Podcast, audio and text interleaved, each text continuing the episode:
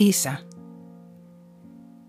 Jeesus puhui Johanneksen evankeliumissa tosi paljon isästään.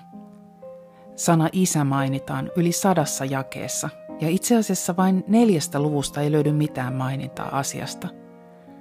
Luvussa 14 isä-sana löytyy peräti 23 kertaa. Jeesus sanoo muun muassa, että hänen isänsä kodissa on monta huonetta – ja että tie isän luokse kulkee Jeesuksen kautta.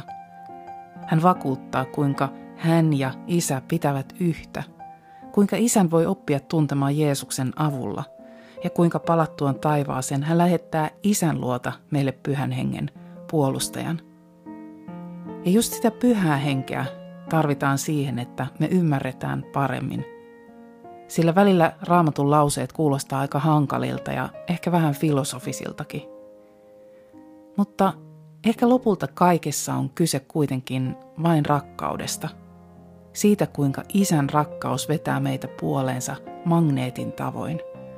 Hän kaipaa meitä lähelleen niin kuin kauan kadoksissa olleita lapsiaan. Ja hän lupaa, että kun me avataan sydän tuolle luojan rajattomalle rakkaudelle, isä, poika ja pyhä henki jää asumaan meidän luokse. Ja ehkä silloin tapahtuu se, minkä Jeesus lupas. Sinä päivänä te ymmärrätte, että minä olen isässäni ja että te olette minussa ja minä teissä.